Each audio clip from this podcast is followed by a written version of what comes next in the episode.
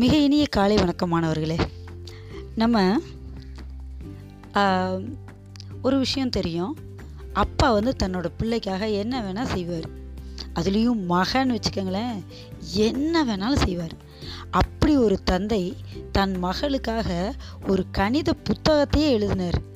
யாருன்னு தெரிஞ்சுப்போமா? வாங்க தெரிஞ்சுக்கலாம்.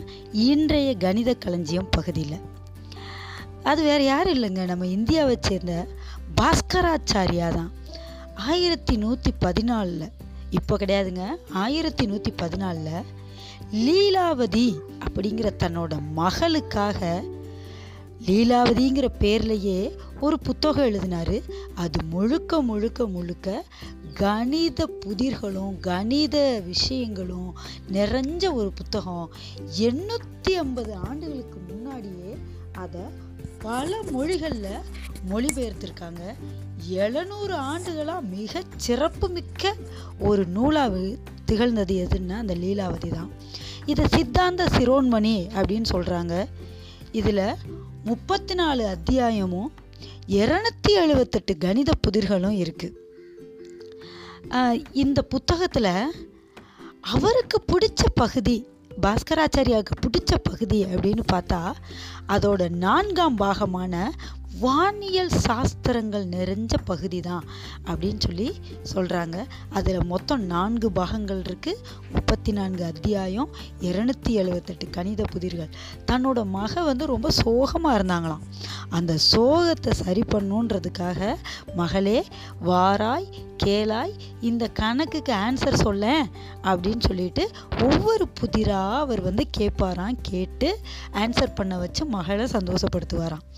நம்மளும் அவர் எப்படியெல்லாம் தன்னோட மகளை சந்தோஷப்படுத்தியிருக்காரு அப்படின்னு சொல்லிட்டு ஒரு சின்ன புதிர், அந்த புத்தகத்தில் இருக்க ஒரு சின்ன புதிர் மூலமாக தெரிஞ்சுக்கலாமா? அது என்னென்னா, அந்த அன்னப்பறவைகள் சொல்லுவாங்க இல்லையா, அந்த அன்னப்பறவைகள் வந்து நீந்திக்கிட்டு இருக்கு குளத்தில். மொத்தம் எத்தனை அன்னப்பறவைகள்னால் வர்க்க எண்ணிக்கையில் இருக்க அன்னப்பறவைகள் நீந்திக்கிட்டு இருக்கான்.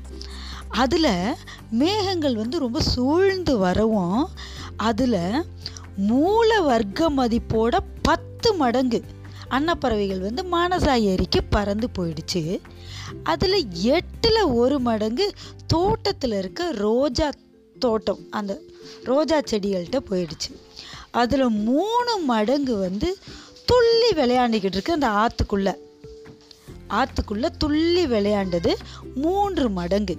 அப்படின்னா மொத்தமாக வர்க்க எண்ணிக்கையில் அமைந்த அன்னப்பறவைகள் எத்தனை அப்படின்னு சொல்லிட்டு தன்னோட மகள்கிட்ட கேள்வி கேட்குறார். நீங்கள் கண்டுபிடிச்சிருவீங்களா? இதை எப்படி கண்டுபிடிக்கிறது அப்படின்னு பார்த்தா அவர் சொன்ன கணக்குப்படி நான் வந்து உங்களுக்கு என்ன சொல்லிடுறேன், சூத்திரம் சொல்லிடுறேன், விடை சொல்லிடுறேன், நீங்கள் தான் தீர்த்து கண்டுபிடிக்கிறீங்க, முயற்சி செஞ்சு பாருங்களேன். அவர் சொன்ன கணக்குப்படி வர்க்க எண்ணிக்கை, அப்போ நம்ம ஒரு நம்பரை எக்ஸ்ன்னு வச்சுக்கிட்டோன்னா வர்க்க எண்ணிக்கை என்ன வரும்?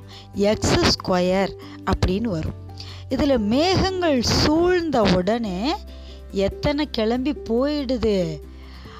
எக் அதோட மூல வர்க்கத்தின் பத்து மடங்கு. அப்போ பத்து எக்ஸ் வந்து என்ன செஞ்சிருச்சு? பறந்து மானசா ஏரிக்கு பறந்து போயிடுச்சு. அதுக்கப்புறம் எத்தனை அன்னப்பறவைகள் இருக்குது தோட்டத்தில்? ரோஜா தோட்டத்துக்கு போனது எட்டில் ஒரு மடங்கு. அப்போ மொத்தம் இருந்தது எக்ஸ் ஸ்கொயர்னால் அதில் எட்டில் ஒரு மடங்குனா எக்ஸ் ஸ்கொயர் பை எட்டு. மூணு ஜோடிகள் வந்து துள்ளி விளையாண்டுக்கிட்டு இருக்கு, விளையாட போயிடுச்சு. அப்போ மூணு ஜோடின்னா எத்தனை? ஜோடிங்கிறது ரெண்டு, மூவி ரெண்டு ஆறு. நமக்கு இந்த சூத்திரம் எப்படி கிடைக்கும்? ஒரு இயற்கணித சமன்பாடாக கிடைக்கும். எக்ஸ் ஸ்கொயர் மைனஸ் பத்து x minus x square by எட்டு மைனஸ் ஆறு இதை ஈக்குவல் டு ஜீரோ. மொத்தமே இத்தனை பறவைகள் தான். அப்போ இதை வந்து நம்ம தீர்த்தோன்னா நமக்கு என்ன கிடைக்கும்? அந்த